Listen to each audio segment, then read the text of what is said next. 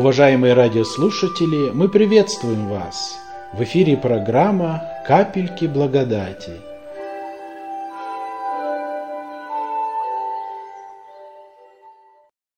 Будем читать Псалом 90. «Живущий под кровом Всевышнего, под сенью всемогущего покоится. Говорит Господу, прибежище мое и защита моя, Бог мой, на которого я уповаю. Он избавит тебя от сети ловца, от гибельной язвы. Перьями своими осенит тебя, и под крыльями его будешь безопасен. Щит и ограждение истина его. Не убоишься ужаса в ночи, стрелы, летящие днем, язвы, ходящие во мраке, заразы, опустошающие в полдень. Падут подле тебя тысячи, и десять тысяч одесную тебя, но к тебе не приблизится – только смотреть будешь очами твоими и видеть возмездие нечестивым.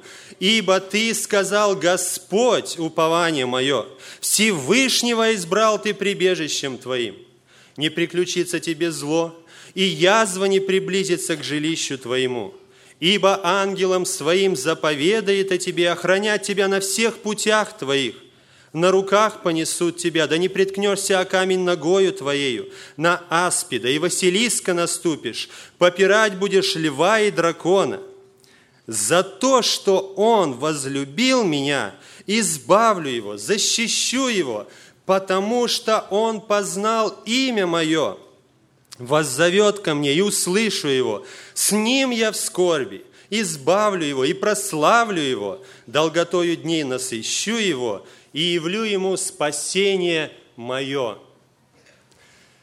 Этот псалом известен не только верующим людям, известен и неверующим. Известно, что люди использовали этот псалом для того, чтобы защититься от какой-либо опасности. Во время войны люди переписывали его, даже зашивали в свою одежду и надеялись спастись от смерти.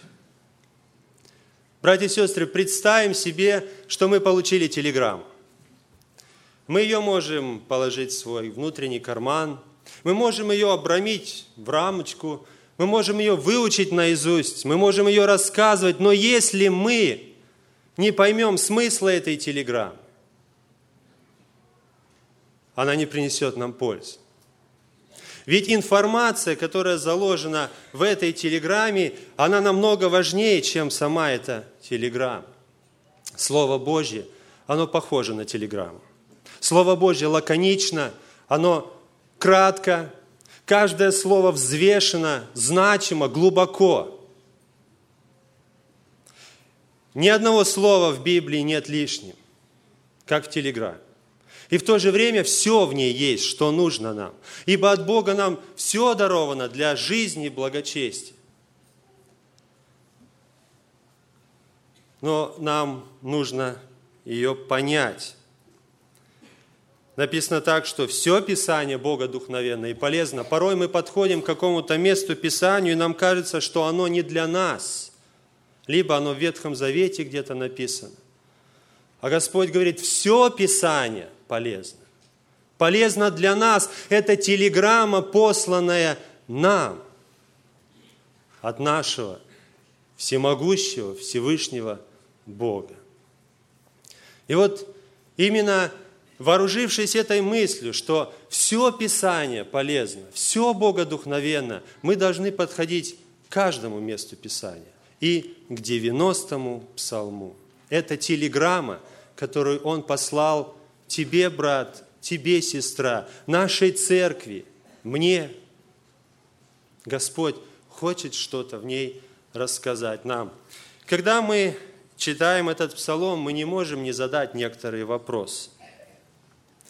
Здесь нам даются великие, драгоценные обетования. Говорится, никакое зло не повредит нам. Не повредит нам зло, исходящее от человека, не повредит нам болезнь, никакая катастрофа, потому что ангелам своим Он заповедал охранять. Даже не споткнемся, на руках понесут, так написано. Но когда мы сравниваем то, что здесь написано с нашей реальной жизнью – мы можем задать вопрос, почему, Господь? Почему здесь так написано, а когда все заболевают гриппом, и я заболеваю? Почему верующим известны такие болезни, как рак, инфаркт, диабет и так далее? Почему в Беслане не только пострадали дети неверующих, но дети и верующих родителей? Почему, когда природная катастрофа какая-то разразится, верующие не застрахованы от этого? Задавать вопросы Богу, братья и сестры, хорошо. Он наш учитель. Он сам задает нам вопросы. Любой учитель задает вопросы своим ученикам. Помните, он задавал вопрос Адаму, Илии, Моисею, Иеремии. И в то же время он ждет вопросов от нас. Всякий учитель приветствует вопросы своих учеников. Если ученики не задают вопрос, значит, они, им не интересна тема. И когда мы задаем вопрос Господу, это хорошо. Я так рад, что у нашего Господа Иисуса Христа были любознательные ученики. Они задавали ему много вопросов, особенно Петр. И благодаря этому мы имеем ответы на многие наши жизненные проблемы. Однажды они не задали вопрос, они боялись. Иисус Христос им неоднократно говорил о том, что ему придется страдать, придется умереть. Но они не понимали, а спросить написано боялись. Я думаю, они пожалели глубоко о том, что они не спросили. Если бы они спросили и получили бы правильный ответ, им бы намного легче пришлось пережить те искушения, когда Иисуса взяли. А Христос хотел им донести эту истину. Он неоднократно говорил, но они так и не поняли. Но вопрос Господу нужно задавать искренно, честно. Однажды Христос не ответил на вопрос, какой властью ты это делаешь, люди спросили его. Он на вопрос ответил вопросом, потому что они лицемерили. Для них уже все вопросы были отвечены, у них были все ответы. Им мешал учитель.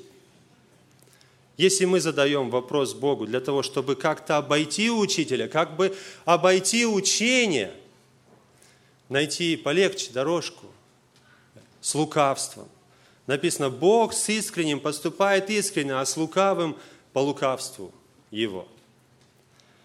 Итак, что Господь хочет нам здесь сказать? Я еще вспомнил такой случай, братья и сестры, Павлов. Он как-то был сослан в Оренбургскую область за Слово Божье. К нему приехала семья. И случилось так, что дочь утонула. Потом разразилась эпидемия холеры – умерла жена, умерло трое детей, почти вся семья, он и сын остались. И вопрос, почему, Господи?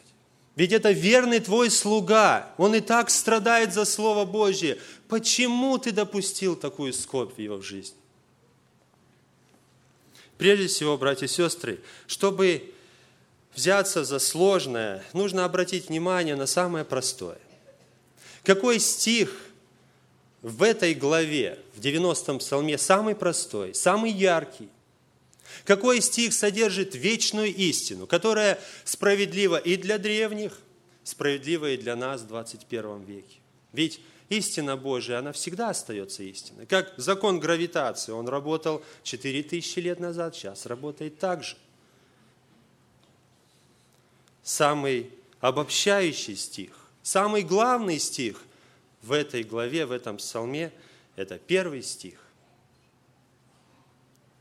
Это истина, которую Господь хочет передать нам в своей телеграмме, чтобы мы поняли. Остальное все уже раскрытие этой главной истины. Живущий под кровом Всевышнего, под сенью всемогущего покоится.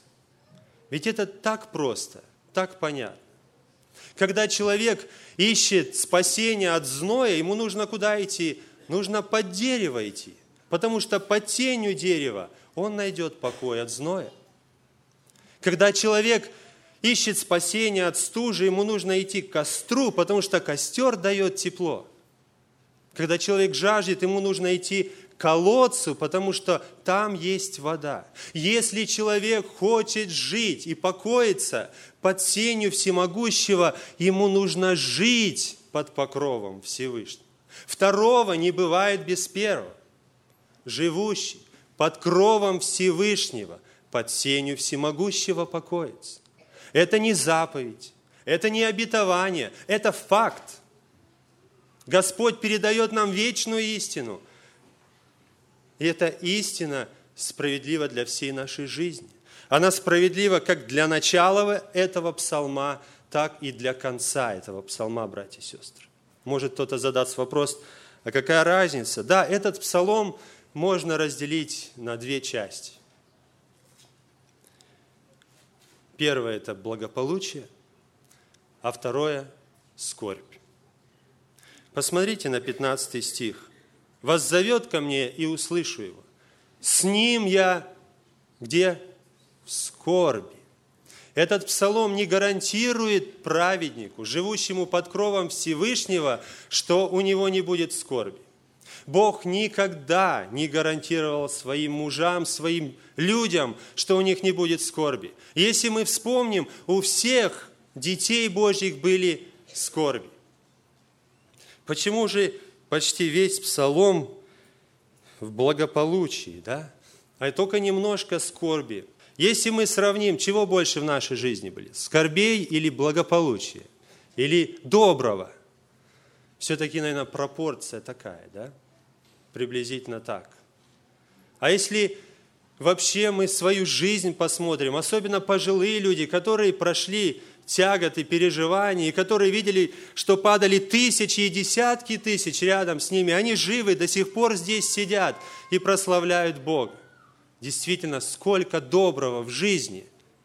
Но мы больше как-то заостряем наше внимание на скорби. А Господь в этой телеграмме хочет нам показать, как Он любит нас. Когда-то Иов сказал, неужели доброе мы будем принимать от Бога, а худого нет – было время, когда Бог его кругом оградил. И сатана прекрасно это знал. Он как бы жалуется и говорит, конечно, ты кругом оградил его. Наверное, все проверил. Не смог он как-то прикоснуться к Иову. Но потом наступил такой момент, когда Бог захотел приблизить Иова к себе, прославить его, чтобы он стал светильником для всех поколений, для нас – и он допускает до него скорбь. Апостол Павел в 8 главе к римлянам пишет, что мы его дети. Если же дети, то и что? Наследники. Если же наследники, сонаследники Христу, если только с Ним страдаем, чтобы с Ним и прославиться. Без страдания славы не бывает.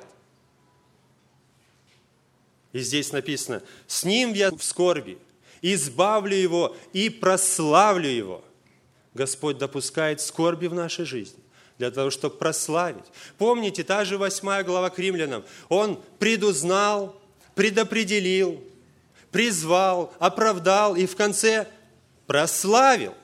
Он нас спас не просто так, Он спас нас для славы, для того, чтобы прославить. И поэтому многими страданиями надлежит нам войти в Царствие Божие. Когда человек страдает, он одинок. Представим себе, мы пришли к больному человеку, мы чувствуем в своем теле силу, здоровье, а он думает, как бы ему перенести эту боль, которая у него сейчас. Он борется со страхами, с сомнениями. Никто не может войти в его положение хотя люди рядом находятся, но он одинок. Есть только один. Есть только один, который говорит, с ним я в скорби. Тот, который вместе с ним страдает со своим детем и переживает. Который в этой скорби дает утешение. И в скорби бывают такие минуты, когда Бог настолько близок, когда мы его, может, не чувствуем так в благополучии. И Господь говорит, с ним я. живущий под кровом Всевышнего, под сенью всемогущего покоится и в страдании, и в скорби, он под тем же покровом. Он под сенью всемогущего. Мы много слышим о богоцентризме. Есть такой богословский термин – богоцентризм. Это значит, что Бог в центре. Бог в центре должен быть в жизни христианина, в жизни церкви. И это действительно так. Если мы посмотрим на этого человека, который живет под покровом Всевышнего, Бог в центре его жизни. Он говорит Господу. Во-первых, этот человек разговаривает с Богом. Он говорит Господу, прибежище мое и защита моя, Бог мой, на которого я уповаю. Не Бог чей-то, не просто Бог, а Бог мой. Бог не стыдится называть себя Богом Авраама, Исаака Иакова. И этот человек говорит, Бог мой, то есть этот человек служит Богу и в благополучии, и в скорби. Упование мое. Апостол Павел к Тимофею пишет, что для того мы и трудимся, и поношения терпим, что уповаем на Бога живого, который есть Спаситель всех человеков, а наипаче верных. Уповать на Бога – это значит и лишение терпеть. Это значит и трудиться для Бога. Бог мой. Далее мы читаем, Бог говорит, ибо Он сказал, Господь, прибежище мое, Всевышнего избрал ты прибежищем твоим. Он избирает Бога своим прибежищем. Часто нам приходится избирать, кто у нас будет прибежище. Но у этого человека прибежище Бог. Не власть, не слава, не люди, не покровительство какое-то человеческое, но Бога он избрал прибежищем себе. Господь говорит, за то, что Он возлюбил меня, избавлю его и прославлю его, потому что Он познал имя мое. Этот человек любит Бога, и он знает Его. Вот эти стихи, они показывают, что Богу нравится, братья и сестры. В этой телеграмме Господь нам говорит, что Он не может равнодушно смотреть на такого. Не написано, что этот человек безгрешный, что он идеальный, нет. Но вот то, что есть в этом человеке, Бог говорит, простру, простру мой покров над ним, защищу его, с ним я везде – Братья и сестры, наряду с богоцентризмом, этот псалом говорит, что сам-то Бог человекоцентричен. Что человек для него в центре его внимания. Расставлена сеть. Написано, в глазах всех птиц напрасно расставляется сеть. Ловец душ человеческих знает, как расставлять сеть. Но он говорит, я избавлю тебя. Мы не знаем, где эта сеть. Мы, может, ходим как по минному полю. Но Бог говорит, я избавлю тебя от сети ловца, от гибельной язвы. Он говорит, не убоишься. Мы, может, не видим, что уже стрела выпущена и летит в нас. Но Бог говорит, защищу тебя. Ты не убоишься язвы, не убоишься стрелы, не убоишься ужаса, который подстерегает тебя ночью. Может, мы и не подозреваем. В вечности, может, откроется нам вся панорама. От чего Бог нас хранил здесь на земле? И от болезни, и от язвы, и от стрелы, и от заразы. Бог повелевает ангелам своим охранять нас. Ангелы работают на то, чтобы мы были защищены. Что там ангелы, братья и сестры? Бог своего Сына, самое дорогое, что у Него было, Он отдал ради кого? Ради нас, ради людей. Мы вспоминаем сейчас события, когда Бог стал не ангелом, а кем? Человеком. Сроднился с нами навеки. В Откровении мы читаем, что Бог приготовил город. И Он этот город называет Скиния Бога с кем? С человеком. Он хочет разделить всю вечность с нами. Бог в этой телеграмме хочет сказать, что Он очень любит нас и все делает для нас и посылает благополучие и страдания. Что бы ни произошло в нашей жизни, все под Его контролем. Господь зовет нас в свое гнездышко. Он показывает нам в этом псалме, что мы люди, мы беззащитные птенцы. В этом страшном мире очень страшно без Бога жить.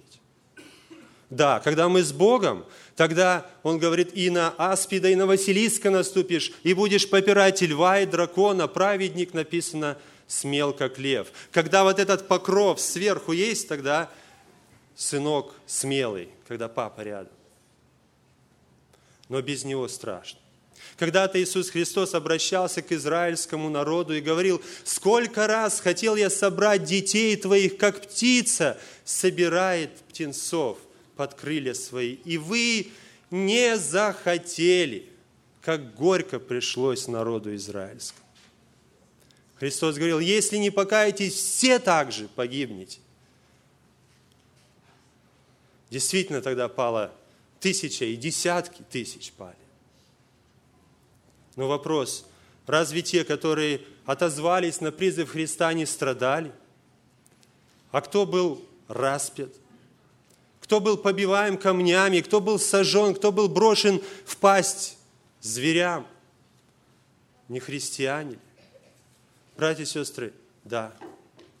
Но они страдали и были под кровом Всевышнего. Он с ними вместе страдал. В то время как другие терпели возмездие нечестиво. И сейчас Господь простирает свои руки уже не к народу, а ко всему человечеству.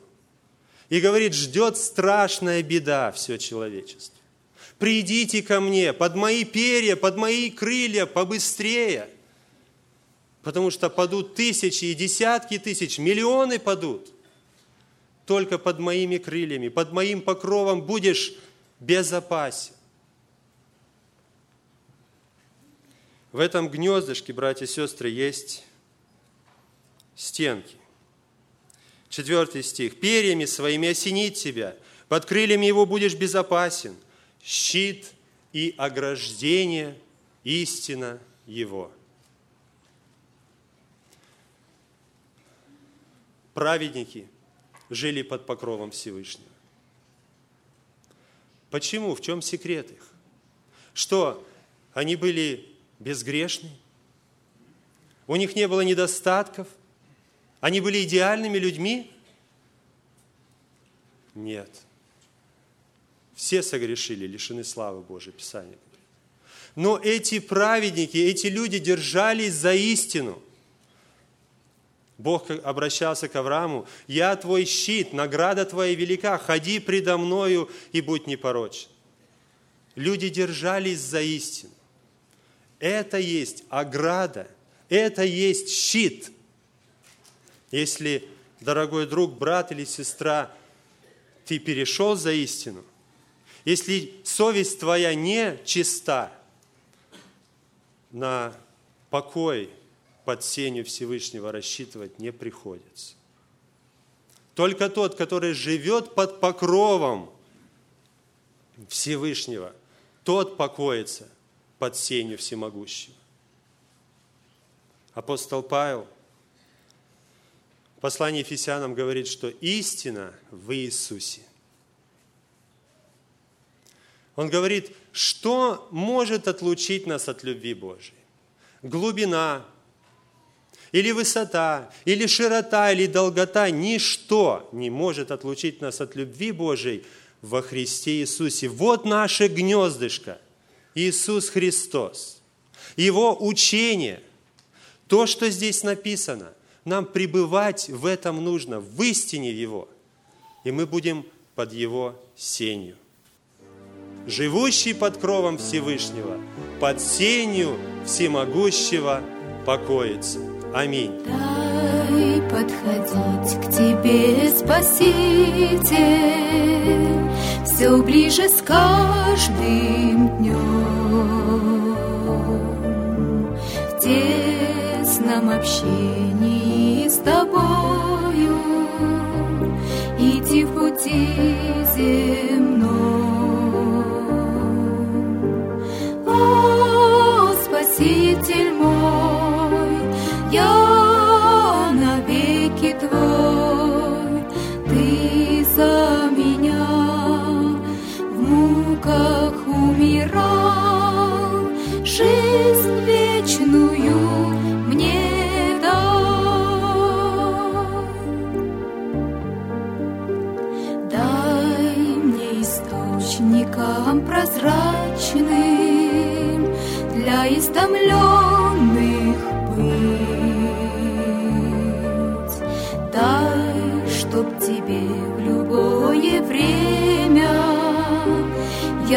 готов служить.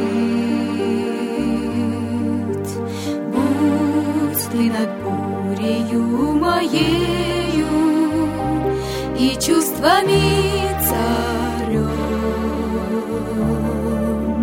подданным верным и покорным, дай быть тебе во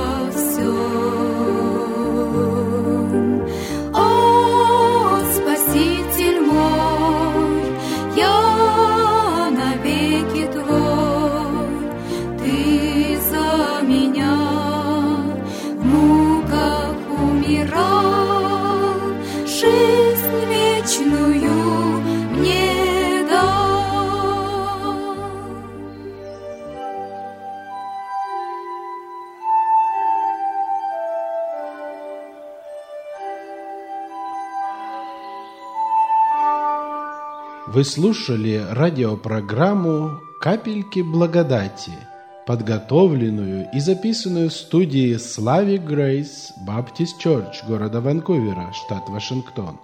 Если вы хотите больше узнать о нас, вы можете посетить веб-страничку на интернете www.blagovam.org или найдете нас по следующему адресу 800 North Андрисин Роуд, Ванкувер, Вашингтон, 98 661.